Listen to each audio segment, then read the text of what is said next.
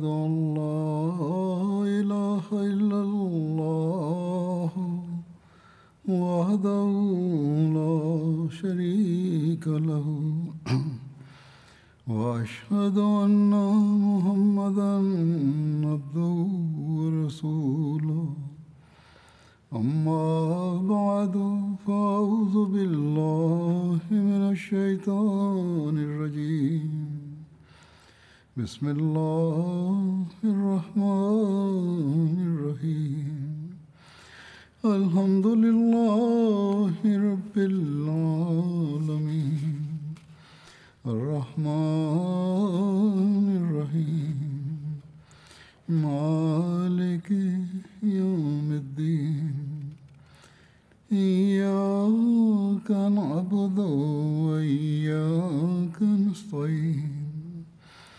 اهدنا الصراط المستقيم صراط الذين أنعمت عليهم غير المغضوب عليهم ولا الضالين After reciting the Tashahud, Ta'awuz in Surah Al-Fatiha, Hazrat Khalifatul Masih V, Ayyadahullah Ta'ala binasrih al-Aziz stated that the accounts relating to the expeditions that were sent against the rebels during the era of Hazrat Abu Bakr Siddiq radiyallahu ta'ala anhu were being mentioned. And according to the details with regards to the seventh expedition that was sent against the rebels, it is stated that this expedition was led by Hazrat Khalid bin Sa'id bin As, who was sent to confront the rebellious apostates. Hazrat Abu Bakr anhu tied the flag for Hazrat Khalid bin Sa'id bin As and sent him to Hamqatain, which was situated at the border of Syria. An introduction of Hazrat Khalid bin Sa'id bin As is as follows. His name was Khalid and his title was Abu Sa'id. His father's name was Sa'id bin As bin Umayyah and his mother's name was Lubayna bint Habab, who was more commonly known by the name Umm Khalid. Hazrat Khalid was among the early people to have accepted Islam. According to some opinions, he accepted Islam after Hazrat Abu Bakr and he was the third or fourth Muslim. And according to other opinions, he was the fifth person to accept Islam. Prior to him, only Hazrat Ali bin Abi Talib, Hazrat Abu Bakr, Hazrat Zaid bin Harsa, and Hazrat Saad bin Abi Waqas radiyallahu anhum had accepted Islam.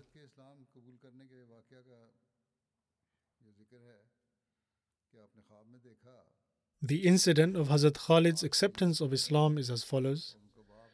He saw in a dream that he was standing on the brink of a fire and that his father was trying to push him into it. He then saw that the Holy Prophet, peace and blessings of Allah be upon him, was holding him from his back, lest he would fall in.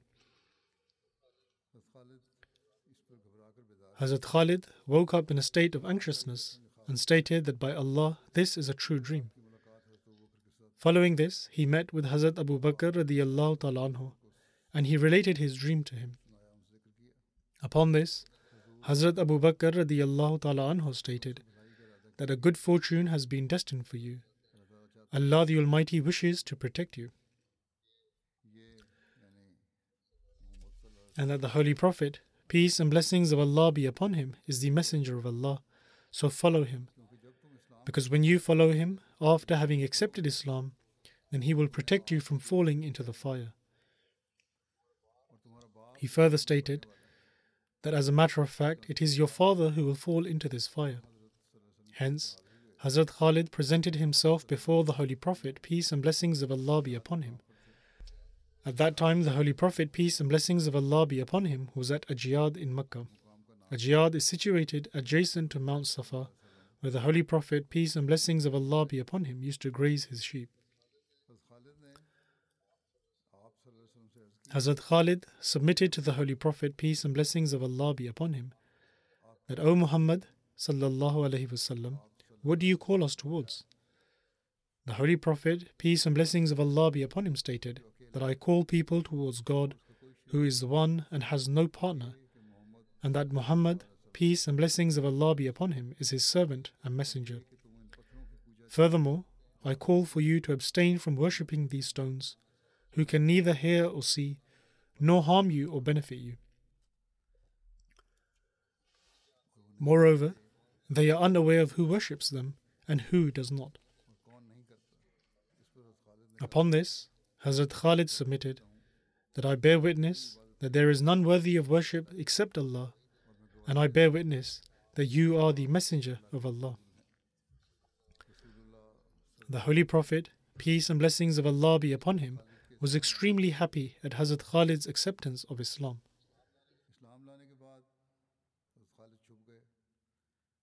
After having accepted Islam, Hazrat Khalid went into hiding. And when his father came to know of his acceptance of Islam, he sent his other sons, who were not Muslims, in order to look for him. Hence, they found him and brought him to their father.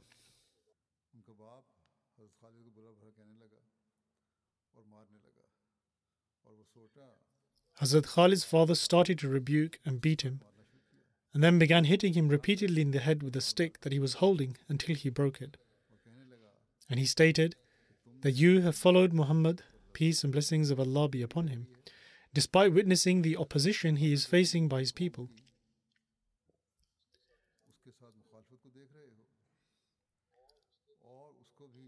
And you have accepted him despite the fact that he speaks against their idols and the ills of their forefathers.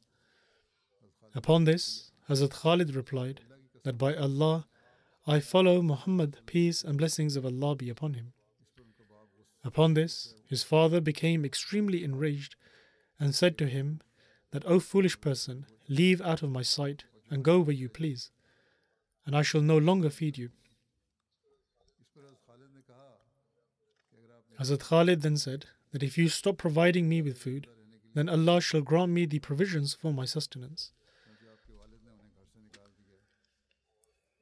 His father then expelled him from his home and said to his children that none of them should speak to him. Following this, Hazrat Khalid left and then stayed with the Holy Prophet, peace and blessings of Allah be upon him. But generally, he would remain on the outskirts of Mecca, away from his father, lest he be caught once more and be persecuted by him.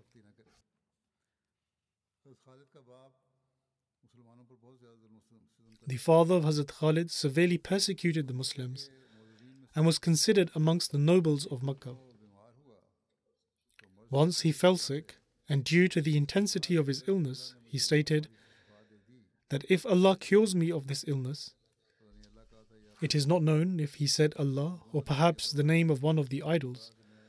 But in any case, he said that if I am cured of this illness, then the God of Ibn Abi Kabsha i.e., Muhammad wasallam, shall no longer be worshipped in Mecca. He stated that I shall show such severity whereby I shall drive out all the Muslims from here. When Hazrat Khalid learnt of this, he prayed against his father and stated, O Allah, do not cure him. Thereafter, his father died from this very illness.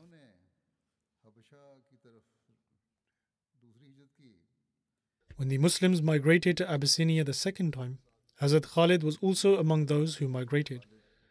Accompanying him was his wife, Umayma bint Khalid Khuzayya, and Hazrat Khalid's brother, Hazrat Amr bin Said, also migrated with him.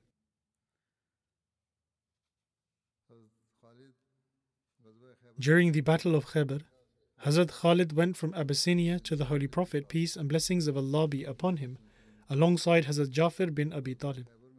He did not participate in the Battle of Khaybar, but the Holy Prophet, peace and blessings of Allah be upon him, granted him a portion of the spoils of war.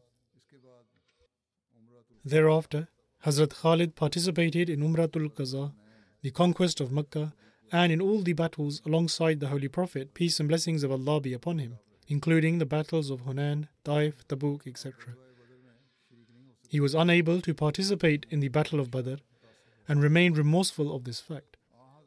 On one occasion, he submitted to the Holy Prophet, peace and blessings of Allah be upon him, that, O Messenger of Allah, we were unable to participate in the Battle of Badr. The Holy Prophet, peace and blessings of Allah be upon him, replied, That does it not please you that the people have only had the honor of migrating once, whereas you have migrated twice? In the book, An Introduction to the Study of the Holy Quran, Hazrat Khalifatul Masih II anhu has counted Hazrat Khalid bin Sa'id bin As's name as being among the list of scribes who would write down the revelations of the Holy Quran. The Holy Prophet, peace and blessings of Allah be upon him, appointed Hazrat Khalid bin Sa'id as the alms collector in Yemen, and he remained in this post until the demise of the Holy Prophet, peace be upon him. After the demise of the Holy Prophet, peace be upon him, he came to Medina, and Hazrat Abu Bakr radiallahu asked him why he had returned. He replied that he would not work on behalf of anyone after the Holy Prophet, peace and blessings of Allah be upon him. It is mentioned that he delayed in pledging allegiance to Hazrat Abu Bakr radiallahu ta'ala and pledged allegiance to Hazrat Abu Bakr after the Banu Hashim had pledged allegiance to Hazrat Abu Bakr radiallahu ta'ala anhu. Later on, Hazrat Abu Bakr radiallahu ta'ala anhu appointed Hazrat Khalid as the commander of armies on various expeditions. Hazrat Khalid was martyred during the Battle of Marjus Safar during the Khilafat of Hazrat Abu Bakr radiallahu ta'ala anhu. And some have narrated that seeing as the Battle of Marjus Safar commenced in 14 Hijri during the Khilafat of Hazrat Umar radiallahu ta'ala anhu. Hence, it is said that Hazrat Khalid was actually martyred in Syria during the Battle of Ajnadin 14 days prior to the demise of Hazrat Abu Bakr radiallahu ta'ala anhu. The details in Tarikh at-Tabari of Hazrat Khalid's expedition against the apostates are as follows. When Hazrat Abu Bakr radiallahu anhu tied the flags for the battles to suppress the apostates and appointed the commanders, among those who were appointed was Hazrat Khalid bin Said. Hazrat Umar radiallahu anhu advised Hazrat Abu Bakr radiallahu anhu against appointing him as a commander and submitted that no services should be sought from him. However, Hazrat Abu Bakr radiallahu anhu stated no, and he disagreed with the view of Hazrat Umar radiallahu ta'ala and appointed Hazrat Khalid as the commander of an army to provide reinforcements in Tema. Tema is a well-known city located between Medina and Syria. Accordingly, when Hazrat Abu Bakr radiallahu ta'ala instructed Hazrat Khalid bin Sa'id to go to Tema, he stated that do not move from your position and invite those living in the near vicinity to meet you and accept only those who have not yet become apostates. And do not fight until you receive further instructions from me except in the case that they fight against you. Hazrat Khalid stayed in Tema and many of the nearby communities joined his forces.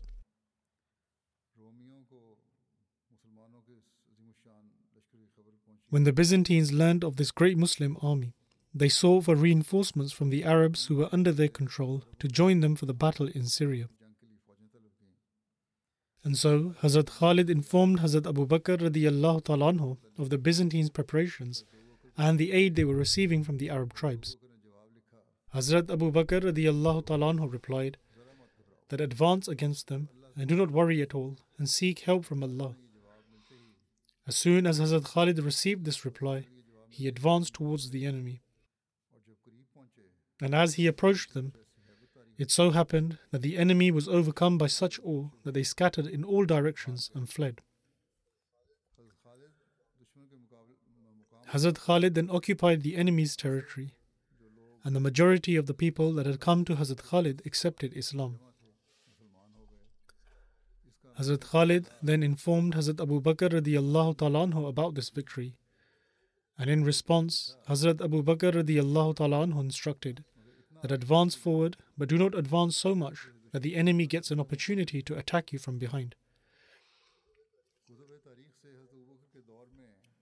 These are the only records found in the books of history regarding the involvement of Hazrat Khalid bin Sa'id in the efforts against the apostates during the era of Hazrat Abu Bakr radiallahu ta'ala anhu. Apart from this, his role in the victories in Syria during the time of Hazrat Abu Bakr anhu will be mentioned at a later time. The eighth expedition against the rebellious apostates was that under the leadership of Turefa bin Hajiz.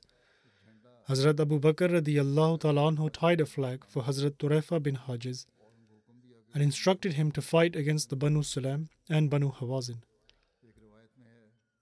And according to one narration, it is recorded that Hazrat Abu Bakr radiallahu anhu sent Ma'an bin Hajiz towards the Banu Sulaim and Banu Hawazin. In any case, in Al Istiyab, Alama ibn Abdul Bar has recorded the name of the father of Hazrat Turefa and Ma'an as Hajiz with the letter Za, while Usdul Ghaba, Alama ibn Asid has recorded it as Hajir with the letter Ra. In any case, after being elected as the Khalifa, Hazrat Abu Bakr radiallahu appointed Hazrat Turefa bin Hajiz as the governor over the Arabs of Sulaim that were firm upon Islam. He worked very sincerely and passionately, and he delivered such effective speeches that caused many Arabs from the Banu Sulaim to join him. In another narration, it is recorded on the authority of Hazrat Abdullah bin Abu Bakr that the condition of the Banu Sulaim was such that after the demise of the Holy Prophet, peace be upon him, some of them became apostates and reverted to disbelief. And some among them remained firm in their faith in Islam alongside the leader of their tribe, Ma'an bin Hajiz, or according to others, his brother Turefa bin Hajiz.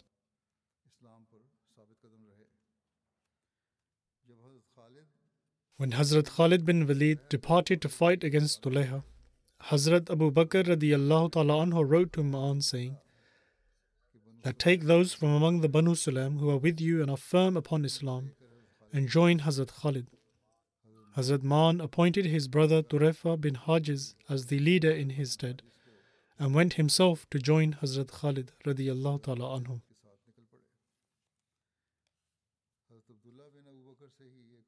There is another narration also reported by Hazrat Abdullah bin Abu Bakr that a man from the Banu Sulaim came to Hazrat Abu Bakr radiallahu ta'ala anhu. He was known as Fujar, though his real name was Ayas bin Abdullah. The name Fujar has a connotation of surprise because this person would suddenly ambush travelers and settlements to attack and loot them. And for this reason he was called Fujar. In any case, he came to Hazrat Abu Bakr radiallahu ta'ala and said that I am a Muslim and I desire to wage jihad against those disbelievers who have become apostates. And so I request you to grant me a mount and also your help. Following this, Hazrat Abu Bakr radiallahu ta'ala provided him with a mount and also with some weapons. The details of this event also appear in another narration, stating that Hazrat Abu Bakr radiallahu ta'ala provided him with two horses, or according to another narration, 30 camels and enough weapons for 30 men, and also sent 10 armed Muslims to accompany him. This individual set forth from there and began stealing the wealth of any Muslim or apostate that crossed paths with him, and killed all those who denied him. In other words, he treated everyone in this way. He killed and martyred Muslims as well. And he was accompanied by a man from the Banu Sharid known as Najba bin Abu Maysa. And according to one narration, Fujar traveled towards his tribe and along the way recruited apostate Arabs. And when his ranks increased, the first thing he did was he killed his Muslim companions and stole all their wealth. Thereafter, he began looting and went from one tribe to the next. There was also a party of Muslims en route to Medina, and he also looted them and then killed them. First, he looted them, and then he killed them and martyred them. When Hazrat Abu Bakr radiallahu ta'ala received news of him, he wrote to Hazrat Turefa bin Hajiz. While some say that Hazrat Abu Bakr radiallahu ta'ala actually sent instructions to Ma'an, and from there Ma'an sent his brother Turefa. But in any case, Hazrat Abu Bakr radiallahu ta'ala wrote that Fujar, God's enemy, came to me and said that he was a Muslim and he requested me to provide him with the means to fight against those who took up apostasy. And therefore I provided him with a mount and also with some weapons. However, now I know for certain that this enemy of Allah approached Muslims and apostates alike, and he stole their wealth and kill those that opposed him. Therefore, take the Muslims with you and kill him or capture him alive and send him to me.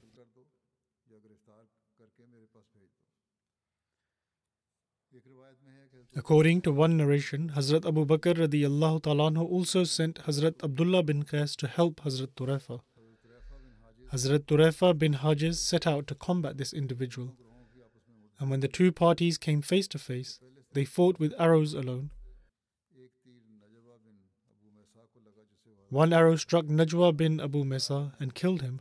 And upon seeing the bravery and steadfastness of the Muslims, Fuja addressed Hazrat Turefa and stated that you are not more entitled than I for this task.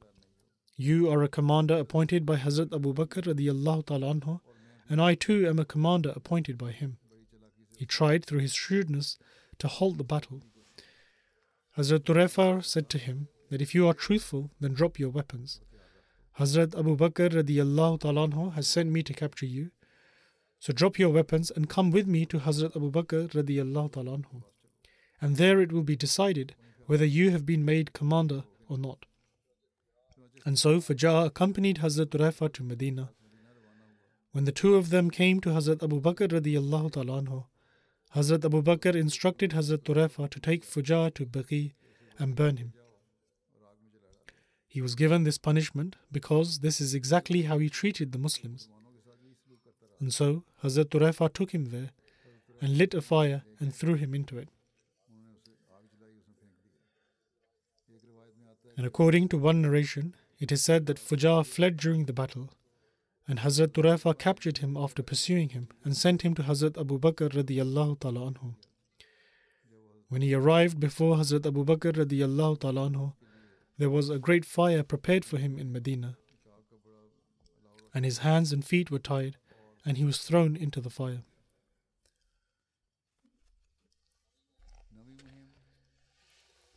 The ninth expedition against the rebel apostates was that under the command of Hazrat Ala bin Hazrami.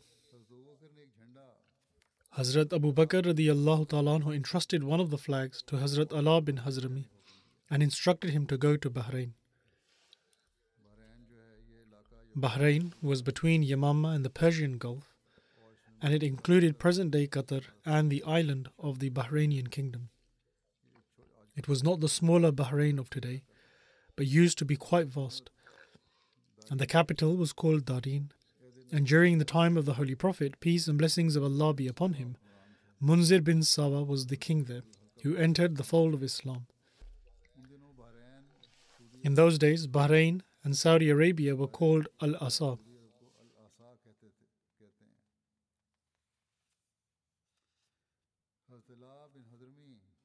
Hazrat Ala bin Hazrami's background is that his name was Ala and his father's name was Abdullah and he belonged to the Yemeni region of Hadramaut. Hazrat Ala had the honor of accepting Islam at its outset. And one of Hazrat Ala bin Hazrami's brothers, Amr bin Hazrami, was the first disbeliever to be killed by a Muslim, and his wealth was the first in the Islamic era to be distributed as khums.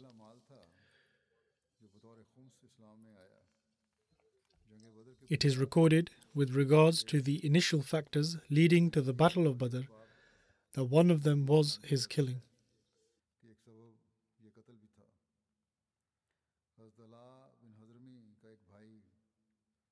One of Hazrat Ala bin Hazrami's brothers, Amir bin Hazrami, was killed in the Battle of Badr while still in the state of disbelief. And when the Holy Prophet, peace and blessings of Allah be upon him, sent letters to various kings inviting them to Islam, Hazrat Ala bin Hazrami was entrusted with the task of carrying the letter addressed to Munzir bin Sawa, the king of Bahrain. Thereafter, the Holy Prophet, peace and blessings of Allah be upon him, appointed him as the governor in Bahrain. When Hazrat Ala bin Hazrami conveyed the message of Islam to Munzir bin Sawa, he accepted Islam. When Munzir received the message of Islam, he replied by saying, that I have pondered over this matter, and I realize that whatever I possess is for the world and not for the hereafter. In other words, he said that whatever he had was all worldly and he had not prepared at all for the hereafter. He further stated that when I pondered over your religion, I found it beneficial for both this world and the hereafter. Therefore, there is nothing that can hinder me from accepting this faith. He further stated that I am convinced of the truthfulness of Islam, and this faith contains the desire to live this life and also grants comfort after one's demise. He further said that I used to be astonished at those who accepted this religion, whereas now I am astonished at those who reject it. When I learned of these beautiful teachings, my perspectives have changed entirely. He further stated that the greatness of the law brought by the Holy Prophet, peace and blessings of Allah be upon him, demands that he be honored and revered.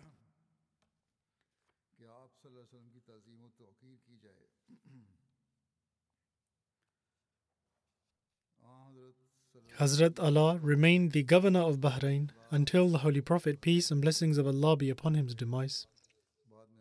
And he remained in the same post during the era of Hazrat Abu Bakr radiallahu ta'ala anhu's khilafat, and Hazrat Umar radiallahu ta'ala also kept him in the same post until he passed away during the era of Hazrat Umar radiallahu ta'ala anhu's khilafat. According to Tabaqat ibn Sa'd, once the people of Bahrain complained to the Holy Prophet, peace and blessings of Allah be upon him, about Hazrat Ala bin Hazrami. Upon which the Holy Prophet, peace and blessings of Allah be upon him, removed him from his post and appointed Hazrat Abban bin Sa'id bin As as the governor.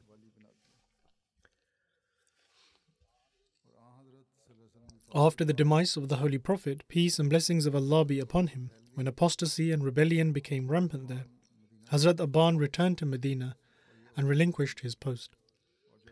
When Hazrat Abu Bakr desired for him to return to Bahrain, he excused himself and stated that after the Holy Prophet, peace and blessings of Allah be upon him, he would not serve as a governor for anyone else. Upon this, Hazrat Abu Bakr ta'ala reinstated and sent Hazrat Ala bin Hazrami as the governor of Bahrain, a capacity in which he remained until his demise.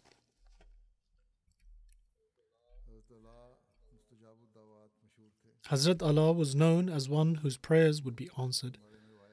And regarding this, there are various narrations.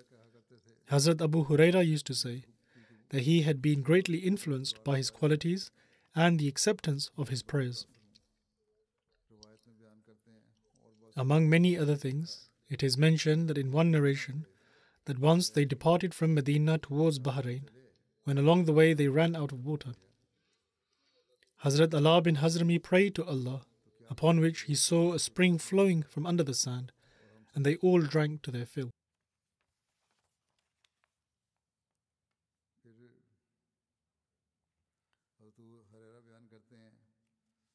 Then Hazrat Abu Huraira states that I accompanied Ala and his army from Bahrain towards Basra. We were in Leas when Hazrat Ala bin Hazrami passed away. Leas was the name of a village in the area of the Banu Tamim. He states that we were in an area where there was no water, and Allah the Almighty manifested a small cloud for us, which brought forth rain upon us. And so we were able to wash his body and dug a grave for him with our swords. We did not make the inner cavity of the grave at the time, with the thought that we would return to do so. However, we were unable to locate his grave upon returning after some time. There are varying opinions as to his demise.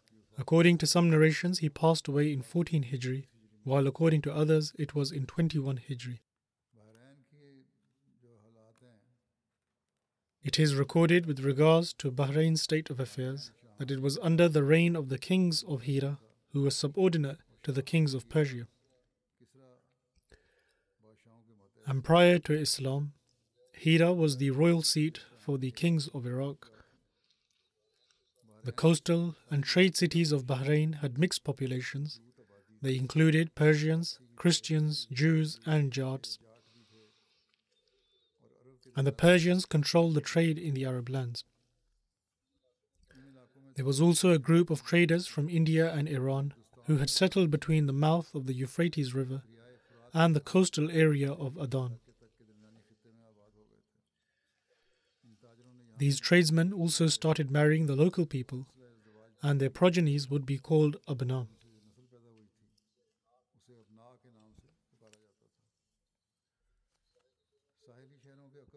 There were three large tribes and their sub tribes residing in the environs of these coastal cities. One was Bakr bin Wail, the second was Abdul Qais, and the third was Rabia. Many of the families belonging to these tribes were Christian, and breeding horses, camels, and sheep, along with planting date orchards, was their speciality. The people who oversaw all of these things were the local leaders who were trusted by the government of Hira. One of them was Munzir bin Sawa, who lived in the Hajar district of Bahrain and also governed over the tribe of Abdul Qais, which lived near Hajar. There were two delegations from Abdul Qais which met the Holy Prophet, peace and blessings of Allah be upon him. One went to the Holy Prophet, peace be upon him, in 5 Hijri and comprised 13 or 14 people.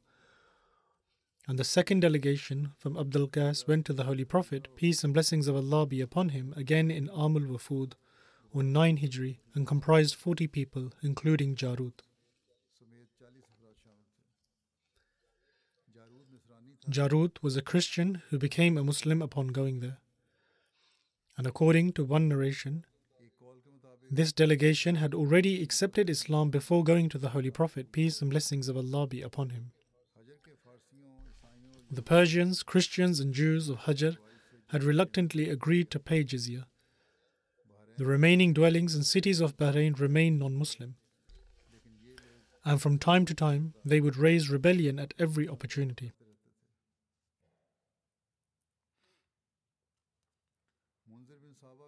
When Munzir bin Sawa accepted Islam, the Holy Prophet, peace and blessings of Allah be upon him, retained him as the ruler of Bahrain as per the customs of the time. And after accepting Islam, he began inviting his people to the true religion and sent Jarud bin Mualla to the Holy Prophet, peace and blessings of Allah be upon him, in order to learn about the faith. Upon reaching Medina, Jarud learned about the Islamic teachings and the commandments, and then returned to teach people and propagate the religion and began acquainting them with the teachings of Islam. A few days after the demise of the Holy Prophet, peace and blessings of Allah be upon him, in other words, in 11 Hijri, Munzir also passed away. Upon this, Arab as well as non Arab tribes announced their rebellion. The Abdul Qais tribe said that if Muhammad, peace and blessings of Allah be upon him, was a prophet, he would not have died, and thus they became apostates.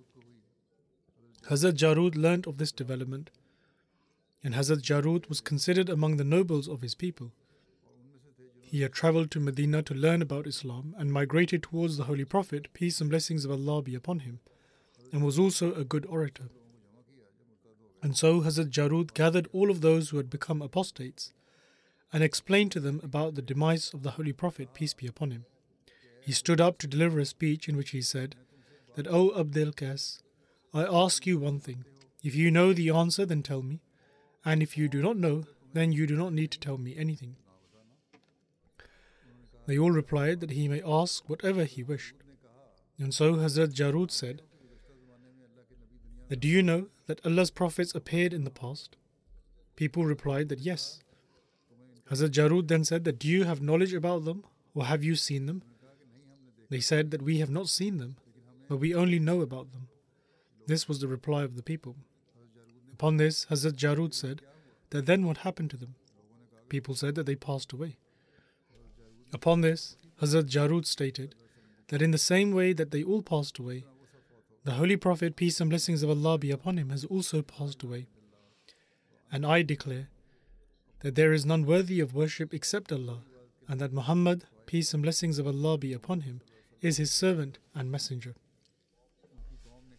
And after listening to his speech and the question and answers, they all stated that we also testify that aside from Allah there is nobody worthy of worship, and indeed Muhammad, peace and blessings of Allah be upon him, is his servant and messenger. And we consider you to be our esteemed elder and accept you as our leader. Thus, this is how they remained steadfast upon Islam and were saved from the wave of apostasy. However, the remaining Arab and non Arab tribes became resolute on ending the authority of Medina. The Persian government supported them and gave charge of leading the rebellion to a prominent Arab chief. When Abban bin Sa'id bin As, the representative of the Holy Prophet, peace and blessings of Allah be upon him, in Hajar, saw the dark clouds of rebellion rising up, he left for Medina. And although some of the people from the Banu Abdul Qais tribe accepted Islam again, however, the other tribes of Bahrain, led by Hutam bin Zubayah, remained firm on their rebellious stance, and they adopted kingship and appointed Munzir bin Noman, who was from among the family of Munzir, as their king.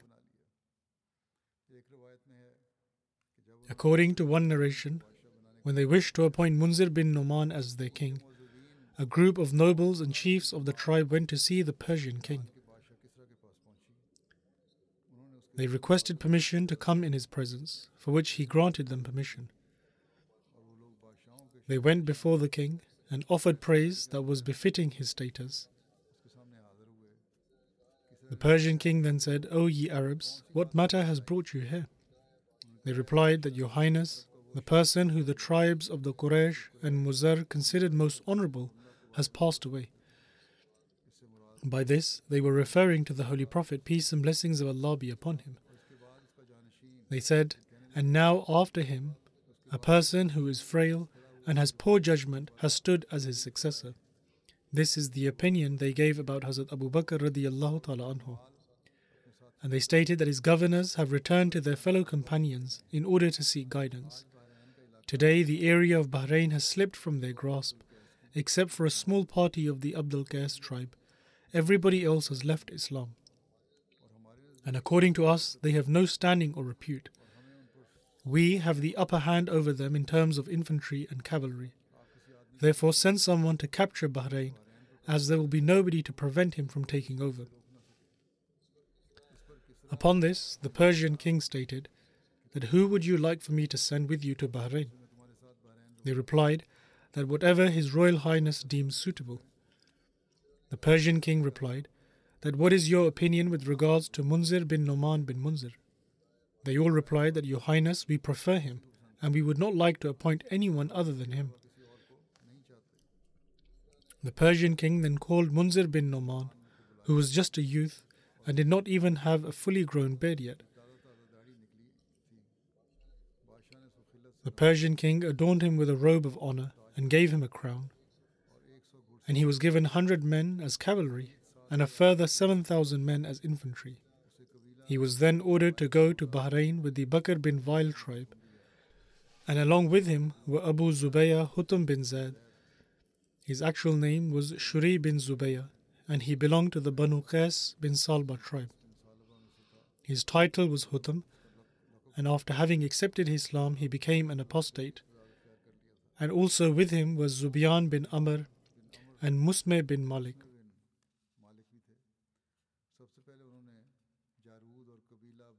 And the first thing they tried to do was sway Jarud and the Abdul Qais tribe from Islam, but they were unsuccessful. Following this, Hutam bin Zubayah tried to subdue them with force. And he also rallied together all those people who were foreign merchants or had not accepted Islam.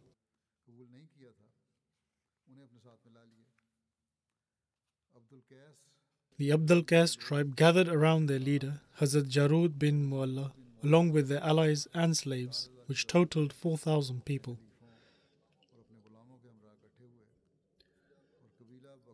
The Bakr bin Vail tribe camped near to them with their force of 9,000 Iranians and 3,000 Arabs.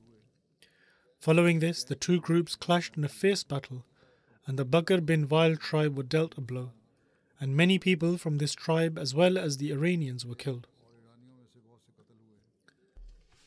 Then, a second severe confrontation between the two camps took place, and this time the Abdul Qais suffered great losses. Each group would confront the other in this way, and this battle lasted many days, in which a lot of people were killed. The people of the Abdul Qais tribe sought a peace treaty from the Bakr bin Vail tribe. The Abdul Qais knew that at that point they stood no chance against the might of the Bakr bin Vail. Thus, they suffered defeat and they retreated to their fortress called Juwasa, which was situated in Hajar. Juwasa is the name of a settlement in Bahrain, and this was where the first Friday prayers was offered after the Prophet's mosque. In Sahih al Bukhari, there is a narration from Hazrat Ibn Abbas wherein he states,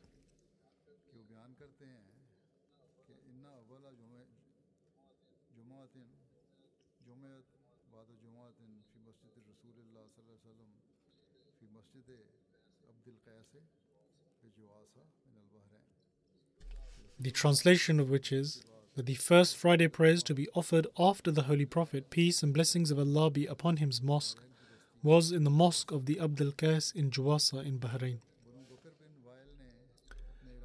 The Banu Bakr bin Vail advanced along with their Iranian comrades, and reaching their fort, they surrounded it and stopped any food provisions reaching them.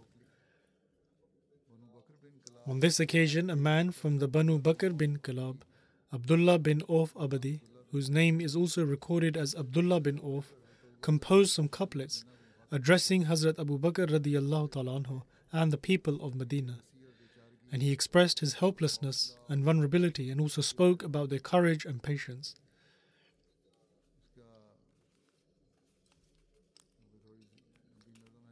However, since it is a lengthy poem, I will read out its translation, which is as follows That, O listener, convey my message to Abu Bakr and the men of Medina that will I receive any help from you for those young men in Juwasa who entered the night whilst in a state of hunger and besiegement.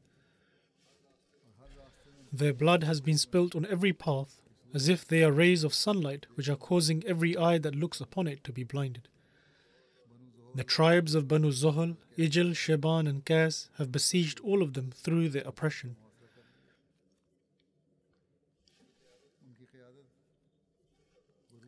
They are being led by Ghurur.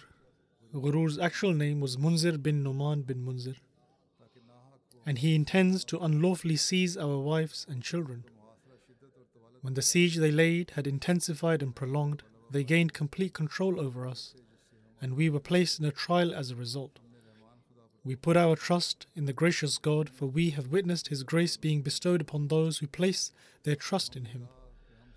Thus, we are content at the fact that Allah is our Lord and that Islam is our religion. We said to ourselves that the conditions will return to normality eventually, but the progeny of our forefathers have lost their senses. Hence, we shall remain firm upon Islam and fight against them until one of us is killed. We shall fight with the sharp swords which cuts through the helmet and armor.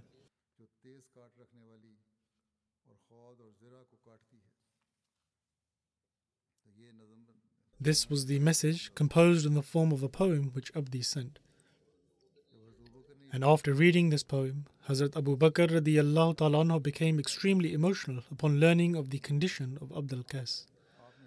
Hazrat Abu Bakr radiallahu ta'ala called for Hazrat Ala bin Hazrami and appointed him as the commander of the army and sent along with him 2,000 men from among the Muhajirin and Ansar towards Bahrain in order to help the Abdul Qais tribe. Hazrat Abu Bakr radiallahu ta'ala also instructed them that whichever tribe among the Arabs you pass by, encourage them to fight against the Banu Bakr bin Wail. This is because they have come with Munzir bin Noman bin Munzir, who has been appointed by the king of Persia.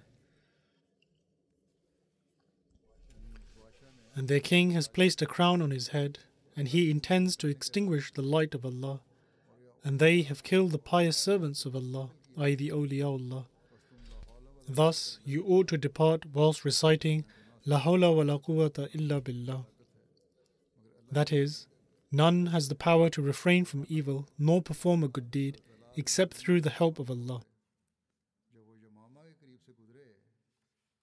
And so, Hazrat Ala bin Hazrami set off, and when he passed near Yamama, Hazrat Sumama bin Usal bin Hanifa and his men joined with him, and also Qais bin Asim also joined the army of Hazrat Ala bin Hazrami along with his tribe, the Banu Tamim. Before this, Qais bin Asim was among those who refused to pay the zakat and stopped sending zakat to Medina, which had been collected by his tribe, and instead returned the money to its people. However, when Hazrat Khalid bin Walid defeated the Banu Hanifa in Yamama, Qais bin Asim realized that it was better to reconcile and join the Muslims. And so he collected the zakat from his tribe, i.e., the Banu Tamim, and joined the army of Hazrat Ala bin Hazrami.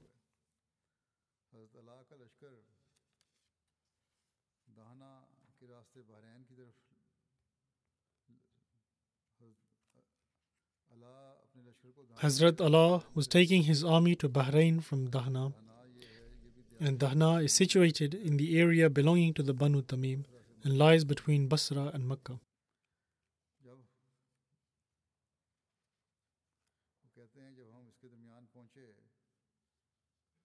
The narrator states that when they reached there, i.e., Dahna, they received an instruction to camp there. However, the camels became uncontrollable in the night and ran away, leaving them with no camels, provisions, or tents. Everything that had been loaded upon the camels was lost in the desert. And this incident occurred when everyone had dismounted from their camels and had not yet taken off their provisions that had been placed upon them. At that time, they were overcome by grief and sorrow, and everyone had lost all hope of life and were expressing their final testimonies to one another.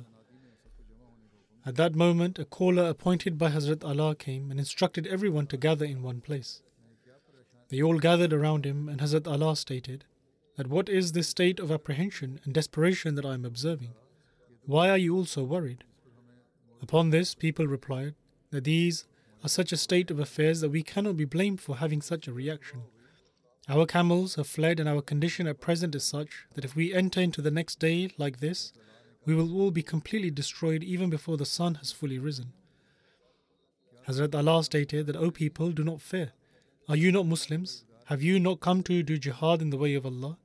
And are you not the helpers of Allah? Everyone responded that indeed that is correct. Hazrat Ala stated that glad tidings are given to you, for Allah will never abandon such people who are in a condition like yours. The Fajr Azan was called at the break of dawn, and Hazrat Ala led the prayers. Some people performed the Yamum and offered their prayers as there was no water available, whilst others still had their ablution intact from before. When the prayer concluded, Hazrat Ala sat upon both knees and began to supplicate, and everyone else followed suit. Hazrat Ala raised his hands and began to fervently pray, and everyone else did the same. And they continued to pray until the sun had risen. When a little bit of the sunlight appeared from the east, Hazrat Ala turned towards the rows of people and stated that is there anyone who can find out what this light is? Someone went to find out, and upon returning stated that this light is a mirage. It was not actual water, but a mirage from where the light was shining. And so Hazrat Ala occupied himself in prayer once again, and again saw that light emerge. And upon investigating it again, they were informed that it was a mirage. Then, for a third time, the light appeared, and this time the person who brought the news about it stated that it was water. Hazrat Ala stood up, and everyone else also stood up. They came to the water, and everyone drank from it and washed themselves. A spring had emerged from there, and the sun had not fully risen yet when the camels belonging to those people could be seen running towards them from every direction. And they came and sat next to them. Everyone took hold of their mount, and nothing was lost from their possessions. Thus, this was a miracle wrought through prayers in that Allah the Almighty produced a source for water there, and their camels also returned to them. The people also gave the water to their camels, and they all drank from it to their fill, and also their animals. They also took some water along with them and then rested comfortably.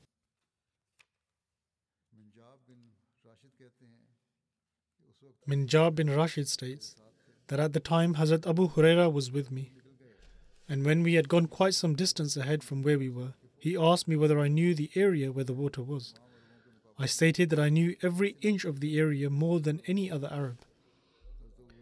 Upon this, Hazrat Abu Huraira then asked me to take him where the water was. Subsequently, I turned my camel and brought him to the exact location where the water was. However, when we got there, there was no waterhole and not even any trace of water. I said to Hazrat Abu Huraira that by God, even though I cannot see any water here, but even then I will say that this is precisely the place where we collected water from. And I had never seen such clean and sweet water here before this day. The narrator states that even at that time our vessels were filled with water. Upon this, Hazrat Abu Huraira stated that, O Abu Saham, by God, this indeed is that very location, and that is why I have come here and brought you with me. Hazrat Abu Huraira further stated that I filled my vessels with water and had left them at the edge of the water so as to find out whether this was a miracle of Allah or simply as a result of water produced by rainfall.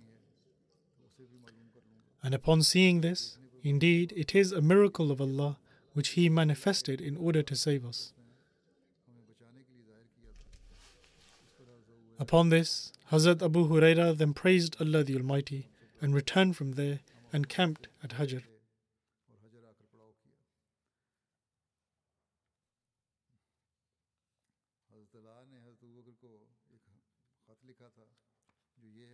Hazrat Ala had also written a letter to Hazrat Abu Bakr radiallahu anhu which stated that Allah the Almighty caused a water spring to emerge for us in the valley of Dahna, even though there was no sign of water there. He further wrote that Allah manifested a miracle for us after we had experienced great hardship and worry. Hazrat Ala then wrote that this indeed is a lesson for us all in that we ought to praise Allah the Almighty. Thus, I request you to pray to Allah for us and seek help for those who serve the faith. This was the report that was sent by Hazrat Ala to Hazrat Abu Bakr radiallahu ta'ala anhu upon the incident of finding water there. Hazrat Abu Bakr radiallahu ta'ala anhu then praised Allah the Almighty and prayed to Him and then stated that the Arabs would often say regarding the valley of Dahna that when Hazrat Luqman was once asked by the people as to whether they should dig in this land for water, he told them not to dig and said to them that water will never emerge from them. Therefore, for a spring to emerge from there is a huge sign of Allah's power, which we had never heard about from any nation of the past. Thus, the companions would experience such miracles as well, who would go on expeditions in the way of Allah the Almighty. But in any case, the remaining accounts shall inshallah be mentioned in the future.